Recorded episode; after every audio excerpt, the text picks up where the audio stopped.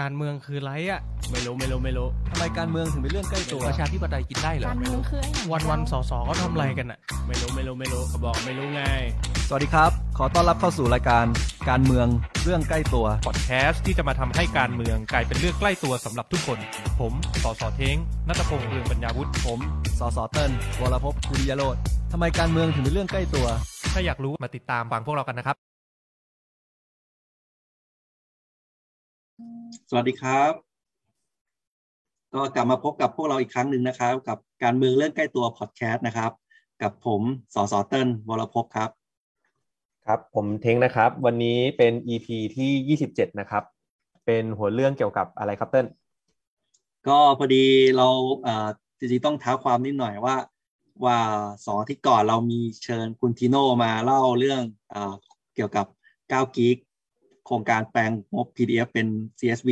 นะครับก็เลยได้คุยกับคุณทีโน่เรื่องของอรัฐบาลดิจิตอลของฟินแลนด์นะครับเพราะว่าคุณทีโน่ตอนนี้เป็นคนไทยที่ทำงานอยู่ที่ฟินแลนด์นะครับก็เลยคิดว่าเออเรื่องนี้น่าสนใจแล้วก็พวกเราก็สนใจก็เลยเชิญมาเป็นแขกรับเชิญเราอีกรอบหนึ่ง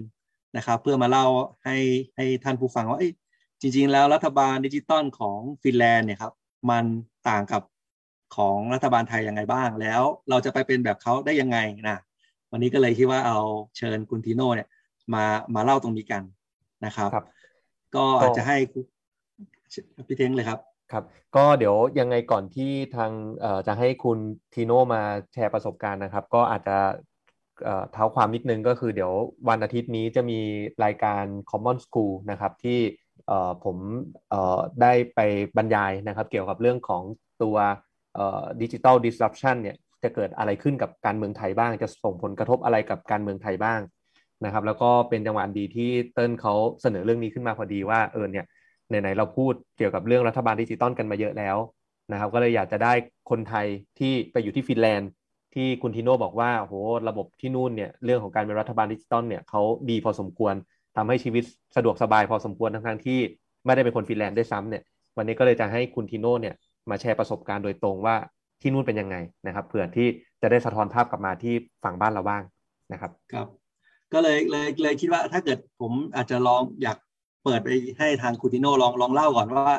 ตั้งแต่ไปเอ่อก้าวไปถึงที่ฟินแลนด์เนี่ยรู้สึกประทับใจอะไรบ้างนะกับกับเอ่อภาครัฐของประเทศเขาหรือว่าในของรัฐส่วนของรัฐบาลดิจิตอลอย่างเงี้ยครับ พอพอแชร์ให้อ่าผู้ชมฟังได้ไหมครับว่า มันมีอะไรที่ว้าวหรืออะไรที่เรารู้สึกว่าเจ๋งบ้างไหมครับได้ครับ ก็จริง ๆ เรียกว่าตั้งแต่ก่อนก้าวเท้าออกจากประเทศเลยดีกว่า เพราะว่าสิ่งแรกที่ต้องทำก่อนมานี่ก็คือต้องเป็นเรื่องของ work permit นะครับ ซึ่งการทำ work permit ก็ถ้าถ้าเทียบกับไปประเทศอื่น ก็จะเป็นพวกวีซ่าเข้าประเทศอะไรพวกนี้ครับ แต่ว่าของฟินแลนด์เนี่ยเราจะได้บัตรมาใบหนึ่งเลยเป็นบัตรแข็งที่บอกว่าเราเป็นคนที่สามารถเข้ามาทำงานที่ประเทศนี้ได้ ซึ่ง ทุกอย่างออนไลน์หมดเลยครับ เพราะว่าช่วงปีที่แล้วก็เป็นช่วงโควิดที่ไทยเหมือนกัน ซึ่งสำหรับประเทศไทยยังจะไม่รุนแรงมาก แต่ว่าการนัดไปสถานทูตอะไรอย่างเงี้ยก็จะใช้เวลาค่อนข้างค่อนข้างนานถ้าเกิด ถ้าเกิดเราต้องไปทำธุระซึ่งสำหรับของสถานทูตฟินแลนด์เนี่ยทุกอย่างผมทำผ่านออนไลน์หมดเลยครับ ตั้งแต่ลงทะเบียนทำเอกสารนั่นนี่รอยืนยันที่ที่ต้องไป แค่ครั้งเดียวที่ต้องไปสถานทูตก็คือไปปั๊มลายนิ้วมือครับ ตอนที่เขา approve แล้วว่าผมผมไปได้แล้วเขาก็ต้องการเก็บพวกข้อมูลไบโอเมตริกแค่แค่นั้นเลยหลังจากนั้นคือผมรับรับของก็รับผ่านผ่านพวกเอ่อ delivery หรือว่าถ้าเกิดต้องไปติดต่อจริง ๆ ก็แค่ไปไปไปหาที่สถานทูตเรื่องเรื่องรับรับบัตรอะไรเงี้ยครับ ซึ่งอย่างอื่นก็ถูกก็ถูกทำผ่านออนไลน์ทั้งหมดเลย แล้วก็หลังจากที่ที่เข้ามาถึงก็ก็ต้องมาทำเรื่องบัตรประชาชนของของที่นี่เหมือนกัน เพราะว่าด้วยความที่ระบบมันเป็นออนไลน์ทั้งหมดใช่ไหมครับ มันจะมีระบบระบบมึงที่เราต้องต้องใช้ยืนยันตัวตนด้วยบัตรประชาชนก่อนครั้งแรก ซึ่งก็ค่อนข้างสะดวกเหมือนกัน ผมแค่ไปที่สถานีตำรวจนะครับ แล้วก็ไปบอกเขาว่าผมอยากได้บัตรประชาชน ผมอยากผมอยากใช้บัตรประชาชน ID card ของประเทศนี้ ซึ่งก็ ประมาณสองอาทิตย์ แล้วก็จะได้รับบัตรแข็งมา ซึ่งแค่ตอนเข้าไปแค่ใช้พาสปอร์ตกับ work permit นะครับ ก็จะได้ตัวเป็นบัตรประชาชนมาใช้เลย ซึ่งบัตรประชาชนนั้นอะ ก็จะถูกผูกกับธนาคารต่างๆ ซึ่งหลังจากเนี้ยธุรกรรมทุกอย่างที่เราทำกับรัฐบาล เช่น เรื่องภาษี หรือว่าเรื่องที่เราอาจจะต้องจองอะไรต่างๆ ที่ต้องเข้าไปหาหน่วยงานต่างๆ จากภาครัฐนะครับ จะใช้เป็น ID นี้ทั้งหมด ซึ่งเขาเรียกว่า e-identification ซึ่งผมคิดว่าอันนี้ครับสะดวกมากแล้วก็ระบบแต่ละอย่างของแต่ละภาคส่วนของรัฐนะครับ ก็จะมีเว็บไซต์เป็นของตัวเอง ซึ่งในเว็บไซต์เขาก็จะค่อนข้างใช้งานง่าย แล้วก็ อย่างยกตัวอย่างเช่นพวกเอ่อเรื่องภาษีอะไรเงี้ยครับ พอเข้าไปปุ๊บ เราล็อกอินด้วย ID เราโดยที่ไม่ต้องสมัครอะไรใหม่ ซึ่งพอเข้าไปแล้วปุ๊บ เราก็แค่ จัดการเรื่องภาษีของเราด้วยการกรอกฟอร์มนิดนิดหน่อยครับ ซึ่งทำครั้งเดียวด้วย พอทำครั้งเดียวแล้ว หลังจากนี้ถ้าไม่มีอะไรเปลี่ยนแปลงจากรายได้ของเรา ทางรัฐบาลก็จะใช้ฟอร์มนี้ไปเรื่อยๆ ซึ่งเราก็จะไม่ต้องมาอัปเดตมันทุกปี ถ้าเกิดเราไม่ได้แบบไม่ได้ขึ้นเงินเดือน หรือว่าไม่ได้มีโบนัสอะไรเข้ามาอะไรเงี้ยซึ่งผมผมคิดว่ามันสะดวกขึ้นเยอะเลย แล้วก็พวกออนไลน์พวกนี้ ผมไม่ต้องสมัคร account ใหม่กับทุก ๆ เว็บของรัฐบาลอะไรเงี้ยครับ ครับ ซึ่งผมมองว่าคุณผม happy ทิโน่มากคุณทิโน่ครับเอ่อผมไม่แน่ใจว่าตอนเวลาทางนู้นตอนนี้ประมาณเท่าไหร่นะฮะเอ่อสี่โมงยี่สิบครับสี่โมงยี่สิบโอเค ก็ฝากทักทายแฟนๆรายการนะครับ คุณสายฝนเนาะแฟนรายการประจำตัวยงของเราอันนี้ เดี๋ยวเรียนคุณทิโน่ทราบเบื้องต้นก็คือตอนนี้เป็นรายการสดก็เดี๋ยวถ้ามีแฟนๆรายการมีคำถามอะไรเข้ามาเดี๋ยวผมกับเติ้ลจะพยายามส่งคำถามต่อไปให้คุณทิโน่เนาะ นะครับเผื่อให้คุณทิโน่ช่วยแชร์ได้ประสครับบการผมณ์กลับมา คุณทิโน่ผมขอย้อนกลับมานิดนึง เมื่อกี้โหเราฟังเรื่องของประสบการณ์การแบบว่าทำ work permit ไม่เพียงพอไปถึงปุ๊บ เราเป็นคนต่างแดนก็ไปขอบัตรแข็งที่คล้ายๆเป็นบัตรประชาชนได้ที่สถานีตำรวจได้เลยใช่ไหมครับ ทีนี้กลับมาใช่สู่ครับใช่ครับเอ่อประเด็นร้อนของบ้านเราก่อนตอนนี้คือเรื่องของการแบบเกี่ยวกับเรื่องของการจัดการโควิดนะเรื่องวัคซีนเป็นไงบ้างครับ คนไทยในต่างแดนไปที่ฟินแลนด์ตอนนี้เรียบร้อยหรือยังคะได้รับการฉีดหรือยังได้ฉีดยี่ห้ออะไรอะไรเงี้ยอ๋อ ได้เรียบร้อยแล้วครับ แต่คือที่นี่จะค่อนข้าง ผมว่าเขาสื่อสารได้ค่อนข้างชัดเจนนะครับ อย่างเช่น ข้อมูลทุกอย่างที่ออกไปตามสื่อหรือว่าข้อมูลที่ส่วนใหญ่คนใช้คนใช้คุยกันนะครับ จะเป็นลิงก์ของกระทรวงสาธารณสุขโดยตรง ซึ่งเขาอัปเดตทุกวันว่าวันนี้ยอดเท่าไหร่ แล้วก็มีมีอัปเดตอะไรบ้างในแต่ละในแต่ละพื้นที่อะไรเงี้ยครับ อย่างเช่น ผมอยู่ในเฮลซิงกิผมสามารถเช็คได้ว่า วันนี้ยอดที่เฮลซิงกิเท่าไหร่ แล้วคนฉีด เท่าไหร่แล้ว แล้วใกล้ถึงคิวผมหรือยัง แล้วถ้าถ้าเท่านั้นไม่พอเนี่ย มันจะมีบางหน้าที่เป็นเขาเรียกว่า FAQ ครับ หรือว่าคำถามที่ถูกถามบ่อยโดยประชาชนอะไรพวกนี้ มันก็จะมีข้อมูลว่าเฮ้ยฟินแลนด์อะมีวัคซีนประเภทไหนบ้าง สั่งเข้ามาเท่าไหร่ แล้วในอนาคตจะเข้ามาอีกเท่าไหร่อะไรอย่างเงี้ยครับ แล้วตอนเนี้ยเราใช้อะไรฉีดให้ประชาชนอยู่ ซึ่ง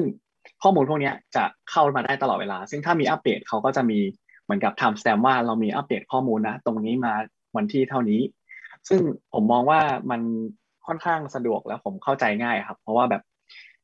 ถ้าถ้าเกิดไปดูตามหน้าหนังสือหรือสำหน้าหนังสือพิมพ์ที่เป็นสำนักพิมพ์ออนไลน์อะไรเงี้ยเขาก็จะลิงก์กลับมาหา resource เดียวกันหมดคือ resource ที่มาจากรัฐบาล ซึ่งผมมองว่ามันป้องกันการสับสนได้ค่อนข้างเยอะครับอืมตรงนี้ก็จะแล้วก็ ตัดครับตัดภาพกลับมาที่บ้านเราก็ครับจะค่อนข้างต่างกันในแง่ที่ว่าบางทีเราคนละหน่วยงานกทมแถลงแบบหนึ่งสาธารณสุขแถลงแบบหนึ่งอะไรอย่างงี้ใช่ไหมอันนี้ก็คือแบบการสื่อสารค่อนข้างใช่ครับเป็นภาพเดียวกันอืมแล้วแล้วคุณทีโน่ใช่จะครับใช้เวลาจองนานไหมครับ ว่ากี่วันจองไปแล้วจองยังไงสะดวกไหมวิธีการจองใช่ไหมจองไปแล้วกี่วันกว่าเราจะไปฉีดได้อะไรอย่างเงี้ยครับเอ้ผมผมถามคุณอ่าทิครับโน่ก็ด้วยครับว่าอย่างของคนต่างชาติที่อยู่ในฟินแลนด์เนี่ยก็ คือได้วัคซีนระบบอะไรเนี่ยเหมือนกับคนฟินแลนด์เลยหรือเปล่า หรือเขาเป็นระบบแยกกันโควต้าอืมแยกกันอะไรอย่างนี้หรือเปล่าครับอืมครับ ได้เหมือนกันหมดเลยครับ ถือว่าเหมือนกับเราเป็นคือเราอยู่ที่เนี่ยเขามองว่าเราเป็น residency ซึ่งเอ่อคนที่อยู่ก็ควรจะได้ฉีดเท่ากันหมดสสำหรับคนที่อยู่แบบถูกกฎหมายอะไรเงี้ยนะครับ ถ้าเกิดมี permit เข้ามาอยู่ตามถูกกฎหมายก็คือได้ได้สิทธิเท่าเทียมกัน ก็โดยด้วยความเท่าเทียมเนี้ยของฟินแลนด์อะ ก็จะมีเขาจะมีคิวก่อนครับ ก็คือประเทศเขาจะเริ่มฉีดจากผู้สูงอายุก่อน ไล่ไล่ไล่ลงมาตามลำดับอายุครับ อย่างประเทศฟินแลนด์เริ่มฉีดตั้งแต่ต้นปีเนี้ยแล้วก็ผมสามารถเริ่มจองได้เมื่อประมาณเเดือนพฤษภาอะไรเงี้ยครับ ถึงอายุคนที่ 30 ลงมา ผมก็สามารถเข้าไปจองด้วยไอที่ผมบอกว่าเป็น e-identification เมื่อกี้ครับ ก็คือเอารหัสที่ผมได้มาจากการทำบัตรประชาชนกับ มีธนาคารครั้งแรกของผมในการเข้ามาประเทศเนี้ยใช้รหัสนั้นล็อกอินได้แล้วก็ไปจองได้ ซึ่งก็ก็มีการล่มเกิดขึ้นเหมือนกัน แต่ว่าผมผมในในตัวเว็บเนี่ยมันจะมีคำแนะนำว่าถ้าเกิดจองผ่านเว็บแล้วมีปัญหาสามารถโทรมาที่เบอร์ตึ๊ดตึ๊ดตึ๊ดตึ๊ดได้ แล้วเขาจะสามารถโทรกลับมาหาเราภายในสามวัน ซึ่งมันมันจะไม่ใช่ระบบ call center ที่เราโทรไปแล้วก็ต้องคุยเดี๋ยวนั้นนะครับ แต่ว่าเหมือนกับเรา register ว่าเรามีปัญหานะ แล้วเขาจะโทรกลับมา ซึ่ง ผมค่อนข้าง impress มากว่าเขาโทรกลับมาภายในแบบประมาณครึ่งวันหรือว่าเช้าวันถัดมาเขาโทรกลับมาแล้วครับว่าแบบเออคุณมีปัญหาในการจองใช่ไหมอยากจองวันที่เท่าไหร่ซึ่งก็ดำเนินการจองผ่านโทรศัพท์เลย แทนที่จะต้องกลับมาเข้าเว็บอีกรอบอะไรเงี้ยครับเขาก็จองให้ผมเลยว่าช็อตแรกจะได้ฉีดวันไหน แล้วก็ช็อตที่สองเดี๋ยวจองให้เลยนะอะไรเงี้ยเพราะว่าตอนแรกจริงๆมันต้องจองแยกกันใช่ไหมครับครั้งแรกแล้วก็ครั้งที่สองแต่ว่าพอได้คุยกับพนักงานพนักงานเขาบอกว่าเนี่ยคุณควรฉีดห่างกัน สิบสองอาทิตย์นะ เดี๋ยวเราจองให้เวลาประมาณนี้จะได้ผลดีที่สุดอะไรเงี้ยเขาก็มีคำแนะนำเพิ่มเติมให้ด้วย ซึ่งครับหลังจากนั้นก็แค่รอเวลาแล้วก็ไปฉีดตามสถานที่ที่เขาบอกบนเว็บไซต์อะครับ ซึ่งก็เป็นเหมือนกับที่ทุกคนไปฉีดเหมือนกันในแต่ละเมืองอืมงั้นแปลว่าจริงๆ ถ้าถ้าผมเข้าใจไม่ผิดเนี่ยหมายถึงว่าไอ้ตัวระบบโทรศัพท์ที่โทรกลับไปที่คุณทีโน่บอกไม่ใช่ call center เนี่ยจริง ๆ แล้วมันเหมือนเป็นระบบสำรองที่คล้ายๆ ระบบลงทะเบียนแหละ แต่แค่เราโทรเข้าไปปุ๊บใช่ครับระบบเขาจะเลคคอร์ดว่าเฮ้ยเบอร์เนี้ยเคยโทรเข้ามาแสดงว่าคุณมีปัญหากับการลงทะเบียนออนไลน์ แล้วให้เจ้าหน้าที่ใช่ครับติดต่อกลับมาแล้วเขาทีหลังก็จะโทรกลับมาอ๋อใช่ มันก็จะไม่มีปัญหาไปอัดแน่นกันตรงนั้น เพราะคนคนที่โทรเข้าไปก็จะ expect ว่าเฮ้ยเดี๋ยวเขาโทรกลับมาอะไรเงี้ยครับ ซึ่งเจ้าหน้าที่ก็ค่อยๆ โทรไล่ไปได้วันหนึ่งก็ค่อยๆไล่โทร คนก็จะ ก็จะพอเข้าใจได้ อืมใช่ครับจริงจริง ๆ ผมว่ามันเป็นมันเป็นวิธีการบริหารจัดการที่ simple นะ คือพูดง่ายๆคือตัวระบบคอมพิวเตอร์ระบบอินเทอร์เน็ตบางทีมัน overload ใช่ไหมมันล่มแล้วมันซับซ้อนมันหาคนใช่ครับแก้ไขลำบากแต่ระบบโทรศัพท์เนี่ยมันแบบ settle down มาหลายสิบปีแล้วอะแล้วมันเป็นระบบที่รองรับเครือข่ายได้เยอะ ใช่ไหมครับ มันเป็นระบบที่แบบมาตั้งแต่ยุคอนาล็อก จนมาถึงแบบปัจจุบันน่ะเพราะฉะนั้นเนี่ยเขาก็แก้ปัญหาโดยการที่บอกว่าเฮ้ยถ้าระบบจองอินเทอร์เน็ตล่ม เอาง่ายๆตั้งเบอร์มาเบอร์หนึ่งไม่ต้องมีคนรับสาย โทรไปมิสคอลเนี่ย แล้วระบบมันเลคใช่คคอรัร์ดบว่าไอ้เบอร์เนี้ยเคยโทรเข้ามาแสดงว่ามีปัญหาเรื่องลงทะเบียน และให้คนติดต่อกลับทีหลังเออผมว่าก็ก็เป็นทางออกที่แบบ เออ เราก็คิดได้อะถ้ามีการบริหารจัดการที่ดีใช่ไหมครับ โอเคใช่ครับคือคือมันจะไม่มีอย่างบ้านเราที่โทรไปแล้วไม่ติด แล้วก็ใช่ต้องคโทรัรบต้องโทรใช่คใหรับม่เรื่อยมันจะไม่มีอย่างนั้น ใช่ คือเขาสามารถการันตีได้ว่าถ้าถ้าคุณโทรมา เดี๋ยวเขาจะโทรกลับมาภายในสามวันอะไรอย่างเงี้ยครับ เพราะว่า กลายเป็นว่าเราก็ไม่ต้องมี call center มาคอยรอรับแบบคนที่กระหน่ำโทรเข้ามาตอนเว็บล่มอะไรเงี้ยครับๆอืมอืมอืมผมว่าเคสนี้เคสนี้น่าสนใจนะครับ ก็อาจจะอย่างที่บอกอย่างที่พี่เพียงเล่าว่าบางทีมันอาจจะไม่ต้องเป็นระบบอินเทอร์เน็ตอะไรที่ไฮเทคมาก แต่ว่ามันอยู่ที่ว่าเรามีความตั้งใจที่จะบริการ แม้แต่คนที่ไม่มีอินเทอร์เน็ตคนที่โทรหาเนี่ย เป็นระบบที่รองรับเพื่อติดต่อกลับ จะได้ทุกคนจะได้ใช่ครับสบายใจแล้วก็เอ่อ ไม่ต้องแออัดกันเร่งโทรทั้งวันทั้งคืนอะไรเงี้ยครับ อันนี้ก็ผมว่าอันนี้ก็ใช่ครับน่าน่าสนใจ เพราะเหตุผลหนึ่งที่ที่ผมคิดว่ามันดี เพราะว่าเอ่อมันจะได้มีเบอร์สำหรับติดต่อฉุกเฉิน ชัดเจนไปเลยว่าถ้ากรณีฉุกเฉินจริง ๆ เนี่ย มันจะได้มีเอ่อจำนวนคนโทรเนี่ย ไม่เยอะมากนะครับ ซึ่งอันเนี้ยเป็นใช่ครับปัญหาของของของประเทศไทยอยู่ตรงที่ว่าทุกคนลุมโทรไปหมด เพราะว่าต้องโทรให้ติด นะครับ สุดท้ายแล้วกลายเป็นว่าคนที่ฉุกเฉินจริง ๆ เนี่ยติดต่อไม่ได้ ติดต่อไม่ติดอะไรเงี้ยครับ อันนี้ก็อันนี้ก็อาจจะเป็นเป็นอันหนึ่งที่ที่เขารู้จักการประยุกต์ครับอะคุณทิโนทิโนต่อเลยครับใช่ครับ ก็หลังหลังจากที่ที่จองไปใช่ไหมครับ ก็เขาก็จะมีบอกในแต่ละหัวเมืองเนาะว่าว่าเมืองที่เราอยู่อะ เราต้องไปที่ไหนเพื่อไปฉีด ซึ่ง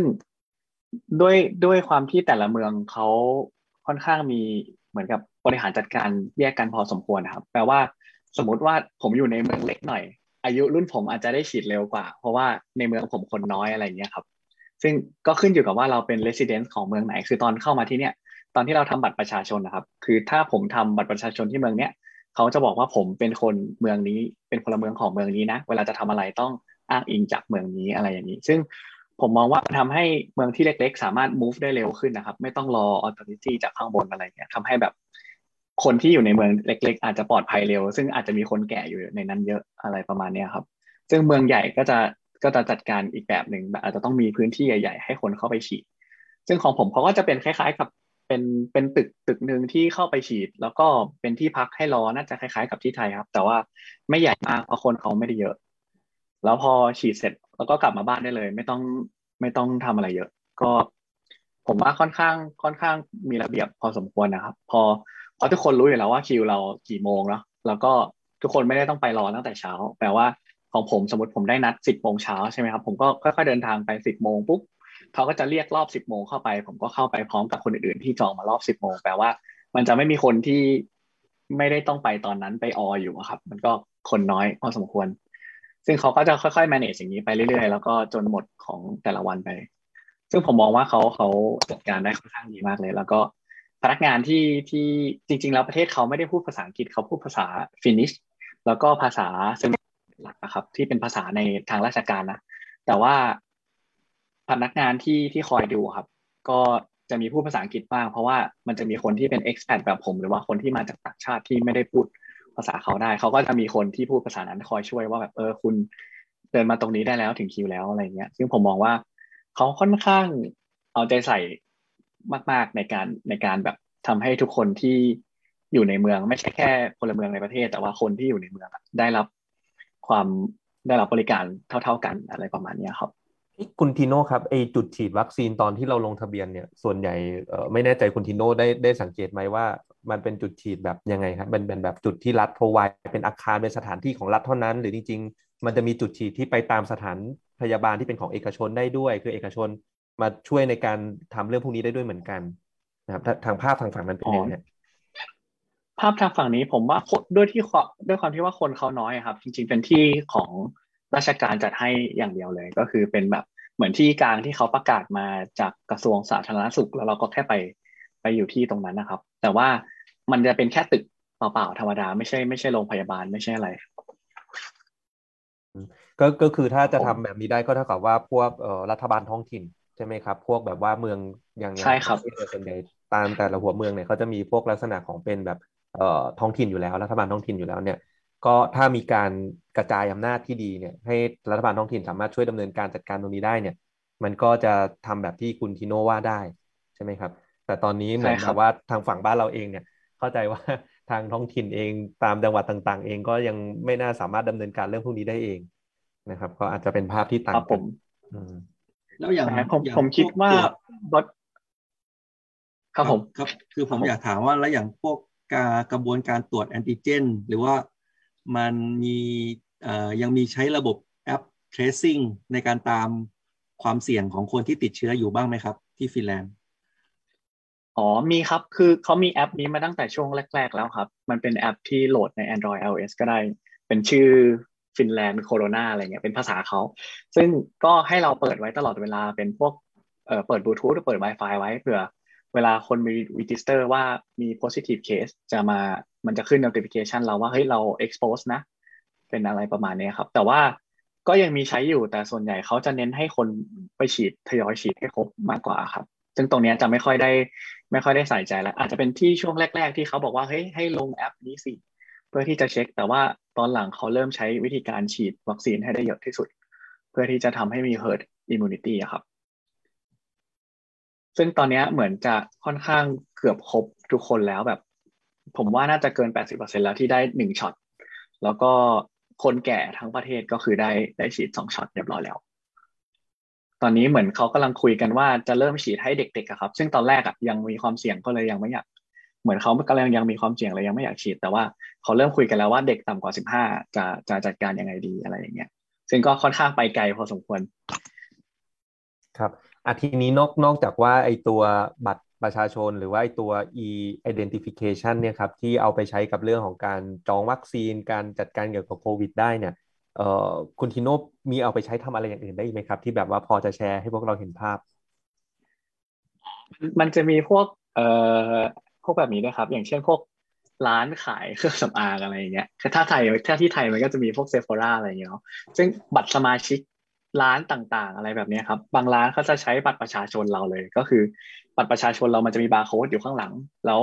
เราก็แค่ยื่นให้เขาแล้วบอกว่าเราเป็นสมาชิกเขาก็จะเอาบาร์โค้ดของเขามาสแกนที่บัตรประชาชนเราเลย แล้วมันก็จะขึ้นว่า เออเนี่ยเราคือคนนี้ ซึ่งผมมองว่าเหมือนบัตรมันไม่ได้จำเป็นต้องสมาร์ทการ์ดด้วยซ้ำครับถ้าถ้าใช้แบบเนี้ยมันเป็นแค่บาร์โค้ดติดอยู่ข้างหลังเอง ซึ่งใครก็สามารถอ่านได้โดยแบบไม่ต้องมีเครื่องอ่าน ใช้แค่เครื่องยิงบาร์โค้ดยิงอ่านได้ ซึ่งอันเนี้ยผม ค่อนข้างประทับใจว่าเออมันตีดเอาเลยฮะ หรือว่าอย่างเช่นตอนที่ผมไปโรงพยาบาลใช่ไหมครับเขาก็ทำแบบนี้เหมือนกันเหมือนตอนที่ผม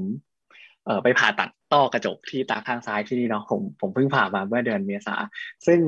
ตอนไปถึงโรงพยาบาล ผมก็หลังจากนัดไว้ใช่ไหมครับ ผมนัดกับที่โรงทางโรงพยาบาลไว้พอไปถึงโรงพยาบาลปุ๊บผมไปเข้าคิวแล้วก็แค่บอกว่าเออผมมาหาหมอวันนี้แล้วเขาก็บอกให้ผมสแกนไอ้บาร์โค้ดเนี่ยอีกรอบหนึ่งเขารู้เลยว่าผมต้องไปชั้นไหน ผมกำลังมาหาหมอคนไหนอะไรเงี้ยครับเขาก็ผมก็ไปถึงหน้าห้องได้เลยโดยแบบ ไม่ต้องแทบไม่ต้องกรอกฟอร์มไม่ต้องทำอะไรเลย ผมแค่เอาบัตรประชาชนใบเดียวไปให้เขาเอาไปให้สแกนบาร์โค้ดอะไรเงี้ยครับคือ ผมว่าอันนี้เป็นประโยชน์ที่แบบ อาจจะไม่ได้ต้องลงทุนเยอะเท่า smart card หรืออะไรด้วยอะแต่แต่ในตัวบัตรก็มี smart chip นะครับ แต่ว่าแบบ use case ที่ผมเห็นส่วนใหญ่ที่ที่ได้ใช้อะเขาจะมาสแกนบาร์โค้ดที่บัตรผมนั่นนั่นหมายถึงว่าแล้วประมาณของคุณทีโน่เนี่ยเอาบัตรตัวเองเนี่ย เช็คได้ไหมครับว่าไอ้ประวัติสุขภาพของเราเนี่ยเป็นยังไงหาหมอ เมื่อไหร่อะไรเงี้ยเราเราเช็คเองได้ไหมหรือว่าต้องเป็นโรงพยาบาลเห็นเท่านั้น ได้ครับ ได้ครับอืมคืออันเนี้ยคือผมดีมากเลยมีระบบกลางของทั้งประเทศครับ ซึ่งที่เนี่ยก็จะมีโรงพยาบาล private กับโรงพยาบาลรัฐเนาะซึ่งถ้าเกิดผมไปโรงพยาบาลรัฐ มันก็จะขึ้นในระบบกลางของประเทศอยู่แล้ว แต่ว่าที่โรงพยาบาลที่ผมไปมันเป็นโรงพยาบาลเอกชน เพราะว่าบริษัทมีประกันกับโรงพยาบาลนั้นอะไรเงี้ยครับผมก็ไปโรงพยาบาลนั้น ซึ่งผมก็คิดว่าโอเค เอกสารถ้าอยากได้อะไรก็ต้องไปตามที่โรงพยาบาลแต่ว่ามันมี เว็บหนึ่งที่ผมบอกว่าเป็นเว็บของทางประเทศอะครับ ที่ชื่อ swami.fi ซึ่งมันจะเป็นเกี่ยวกับ มันเป็นชื่อประเทศนะเนาะประเทศคนฟินแลนด์เรียกประเทศตัวเองว่า swami ซึ่งถ้าผมเข้าไปในเว็บนั้น ผมก็จะมีทุกอย่างที่เกี่ยวกับผมครับสามารถเข้าไปดูได้ เช่นประวัติการรักษารักษาโดยหมอคนไหนโรงพยาบาลไหน ซึ่ง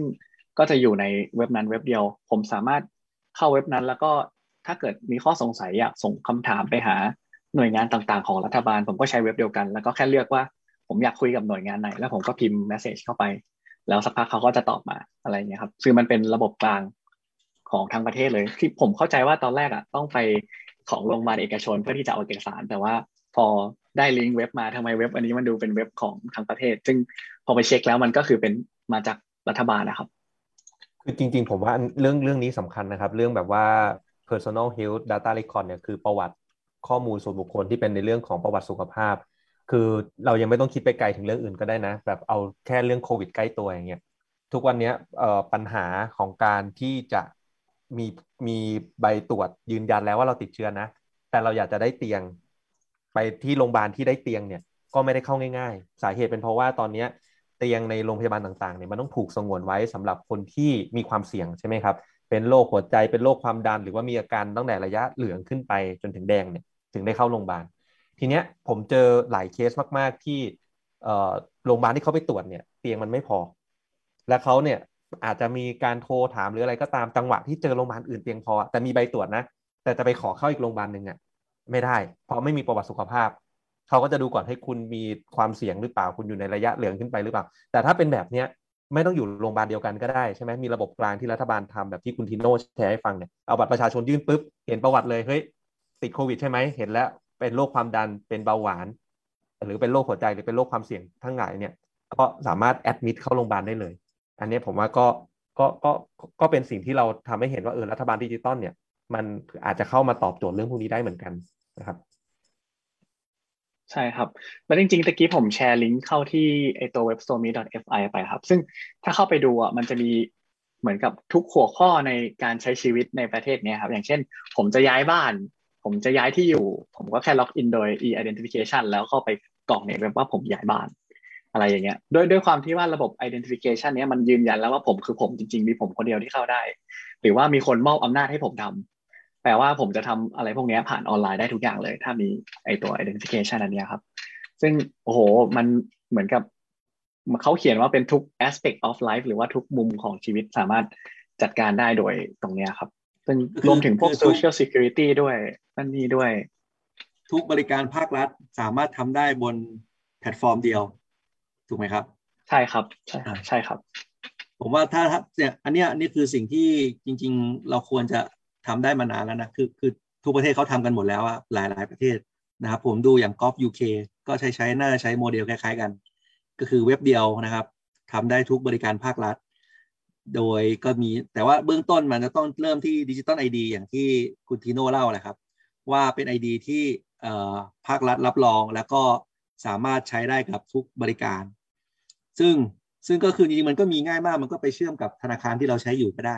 นะครับ เพราะว่าทุกวันนี้เราก็ใช้ mobile banking กันส่วนใหญ่กันอยู่แล้วนะครับ จริงๆมันก็อยู่ที่ภาครัฐเนี่ยเป็นคนกำหนดมาตรฐานอันนี้ออกมานะครับ แล้วก็เชื่อมกับธนาคาร mobile banking ของเรา หลังจากนั้นเนี่ยเราก็เอา digital ID เนี่ยไปทำธุรกรรมต่างๆ ได้เลยนะครับ ส่วนเรื่องของข้อมูลเรื่องสุขภาพเนี่ยก็แค่ว่ามันก็ต้องอาศัยภาครัฐเนี่ยเป็นคนออกมาตรฐานข้อมูลกลางขึ้นมา ว่าแต่ละโรงพยาบาลทั้งรัฐเมื่อรักษา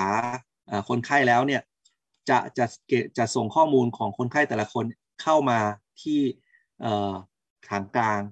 เพื่อให้เจ้าเจ้าของข้อมูลนั้นนะเห็น ข้อมูลสุขภาพของตัวเรา แล้วก็เอาข้อมูลนั้นนะไปส่งต่อให้กับโรงพยาบาลที่เราจะเข้าไปใช้ได้ยังไงนะครับ ซึ่งอันนี้อย่างที่บอกสุดท้ายทั้งหมดทั้งมวลมันก็ต้องมีมีจะพูดว่ามีรัฐเป็นเจ้าภาพ แต่ก็ไม่ใช่ทั้งหมด เพราะว่าก็ต้องไปพึ่งกับอินฟาของเอกชนที่มีอยู่แล้วนะครับ อันนี้ก็เป็นอันนึงที่ที่ก็เท่าที่ฟังคุณทีโน่คิดว่าเขาไปถึงขั้นนั้นแล้วก็อยากจะเห็นเมืองไทยไปแบบนั้นมากครับเป็นไปได้ไหมพี่เทง ก็คิดคิดว่าเป็นไปได้ฮะถ้าถ้าแบบว่าลงมือทำจริงจังนะ ยังไงก็เป็นไปได้นะครับ แล้วก็เอ่อแต่แต่ที่สำคัญแน่นอนที่สุดนะ ฟังคุณทีโน่นะ e identification หรือที่แปลว่าไอตัว digital ID เนี่ยหรือถ้าแปลเป็นไทยผมจะแปลว่าอะไรนะเอ่อ digital ID เอ่อเหมือนการยืนยันตัวตนตัวตนออนไลน์ออนไลน์อะเออไอพวกเนี้ยมันต้อง provide โดยรัฐเพราะมันต้องดูว่าคุณมีทะเบียนราษฎรอยู่จริง มันไม่ใช่เหมือนบ้านเรานะ ที่แบบ digital ID ยกให้บริษัทอันไหนทำนะ เป็นบริษัทเอกชนอะ NDID ใช่ไหมและผู้ถือหุ้นทั้งหมดก็เป็นเอกชนทำทั้งหมดมันไม่ได้อะเพื่อนคนจะถือ ID ของของคนไทยอะ บัตรประชาชนของคนไทยอะ ที่เป็นในรูปแบบดิจิตอลอะ เราจะยกให้เอกชนทำไม่ได้นะครับ คือเราเราเราเข้าใจว่าบางอย่างเนี่ยต้องให้เอกชนช่วย operate นะแต่รัฐต้องเป็นคน regulate รัฐต้องเป็นคนเจ้าของ แล้วจะไปว่าจ้างใครทำอันนั้นอีกเรื่องหนึ่งนะครับ อันนี้ก็จะเป็นภาพที่ต่างกันระหว่างบ้านเรากับต่างประเทศนะครับ โอเค คุณทีโน่ผมว่ามาถึงช่วงท้ายๆรายการแล้วล่ะครับ ช่วงนี้รายการเราก็ประมาณ 30 กว่านาทีไม่น่าเกินนี้ มีอะไรที่แบบว่าอยากจะแชร์ อยากจะเสริมเกี่ยวกับเรื่องของรัฐบาลดิจิตอลในฟินแลนด์หรือประสบการณ์ใดๆ ที่คุณทีโน่อยากจะแชร์ให้ผมกับเติ้ลหรือท่านผู้ฟังทุกท่านฟังบ้างไหมครับ ก็จริง ๆ ผมผมก็ยังไม่ได้อยู่อยู่มานานจนได้ใช้ service ทั้งหมดอะไรพวกนี้ครับ แต่ว่าผมหลังจากที่พอเห็นว่ามันทำได้หลายอย่างก็เลยลองเข้าไปอ่านอะไรพวกนี้ดูซึ่ง ผมมองว่าเขามีตัวช่วยค่อนข้างเยอะครับ อย่างเช่น เวลาเราเข้าไปที่เว็บเขาใช่ไหมครับ มันจะไม่ได้บอกว่ามี service อะไรบ้างตั้งแต่แรก มันจะถามว่าคุณสนใจเรื่องอะไรในวันนี้ อย่างเช่น เกี่ยวคุณคุณกำลังมองหาการหย่าคุณกำลังอยากหย่าอยู่หรือเปล่า หรือว่าคุณกำลังจะมีลูก แล้วมันก็จะค่อยๆไกด์เราไปในไปใน service ต่างๆ ที่เขามีครับ ซึ่งผมมองว่า service ที่เขาให้มันเยอะมากเลยอย่างเช่น การเปลี่ยนชื่อ เปลี่ยนนามสกุล การ apply citizenship พวกนี้สามารถก็ถ้าก็สามารถทำได้โดยโดยออนไลน์ อย่างเช่น ถ้าอยู่ที่ไทยผมจะเปลี่ยนชื่อ ผมก็ต้องไปไปเขต แล้วก็ไปแจ้งเปลี่ยนชื่ออะไรอย่างนี้ใช่ไหมครับ ซึ่งผมมองว่า โอ้โห ถ้าถ้ามันเป็นไปได้อะผมว่าน่าจะได้ประโยชน์กันทั้งทั้งหมดเลยครับฝั่งพนักงานรัฐก็จะงานน้อยลง ซึ่งก็จะได้เอาเวลาที่มีไปอาจจะไปทำอย่างอื่นที่แบบอาจจะต้องใช้คนจริง ๆ แล้วก็ ฝั่งคนใช้เอง หรือว่าฝั่งประชาชนที่ได้ได้บริการเหล่านี้เองก็จะค่อนข้างแฮปปี้กว่าเดิมที่แบบไม่ต้องไปไม่ต้องเดินทางด้วย แล้วก็ทุกอย่างสามารถทำให้มันอัตโนมัติได้อะไรเงี้ยเราก็เดินทางเฉพาะจำเป็นจริงๆซึ่งยิ่งยิ่งช่วงนี้แล้วด้วยเนี่ยยิ่งถ้าเกิดมีโรคระบาดอย่างโควิดอะไรอย่างนี้ครับการมีออนไลน์อะไรพวกนี้มันก็ช่วยลดการลดคอนแทคได้ด้วยระหว่างพนักงานเองกับประชาชนเองพวกนี้ครับ ผมว่ามันน่าจะโซฟอะไรหลาย ๆ อย่างให้ให้สังคมได้ ผมก็เลยคิดว่ามัน อยากให้ประเทศไทยเริ่มเริ่มมองตรงนี้เหมือนกันว่าจะทำยังไงให้มันเกิดขึ้น แล้วก็จะทำยังไงให้ให้รัฐสามารถเป็นเจ้าของมันได้จริง ๆ แล้วก็ regulate มันได้จริง ๆ โดยที่ไม่ impact บอกว่าเอ้ยโปรเจกต์นี้มันเป็นโปรเจกต์ยี่สิบปีอะไรเงี้ยครับ ซึ่งมันก็อาจจะนานไป ครับ โอเคครับ เออพอดีผมก็พยายามมอนิเตอร์ตัว comment จากไลฟ์สดของท่านผู้ฟังทุกท่านนะครับ วันนี้อาจจะเป็นเพราะว่าท่านผู้ฟังทุกท่านฟังเพลินนะครับก็อาจจะยังไม่ได้มีคำถามอะไรเข้ามายังไงก็เดี๋ยวขออนุญาตส่งต่อให้เติ้ลนะครับ ช่วยปิดท้ายรายการนิดนึงนะครับ เดี๋ยววันนี้อาจจะขออนุญาตลาท่านผู้ฟังทุกท่านไปก่อนนะครับ ครับก็ขอขอบคุณคุณทิโน่นะครับ ที่มาแชร์ให้เราฟังนะครับ ก็เช่นเดียวเช่นเคยครับ ถ้าท่านผู้ฟังมีความเห็นอะไร หรืออยากให้เราเล่าอะไรให้ฟังก็ คอมเมนต์กันมาได้นะครับ แล้วเดี๋ยวเราก็จะเอามาเล่าเป็นพอดแคสต์ในตอนถัดๆไปนะครับ ก็วันนี้ก็อ่าช่วงวิกฤตนี้ก็ยังยังเป็นกำลังใจให้กับทุกท่านนะครับ ให้เราผ่านวิกฤตโควิด ไปได้ทุกคนนะครับ ก็อ่าในรายการวันนี้ก็ขอเพียงเท่านี้ครับ ขอบคุณครับ ครับ สวัสดีครับ สวัสดีครับสวัสดีครับ ถ้าอยากรู้ว่าทำไมการเมืองถึงเป็นเรื่องใกล้ตัว อย่าลืมมากดติดตาม กด subscribe เพื่อรับฟังรายการของพวกเราได้ที่ YouTube Apple Podcast Spotify หรือช่องทางอื่น ๆ ที่ทุกท่านสะดวกอย่างจูฟก็ได้นะครับสำหรับใครที่ต้องการติดตามการทำงานของพวกเราสองคนอย่างใกล้ชิด เพื่อทำให้การเมืองกลายเป็นเรื่องใกล้ตัวมากขึ้น ก็เข้าไปกดไลค์กดติดตามแฟนเพจของพวกเราได้ที่สสเทงนัตพงษ์เลืองบรรยาวุฒิและสสเติ้ลวรภพวิริยโรธแล้วพบกันใหม่ใน EP หน้า สวัสดีสครัวับสดีครับ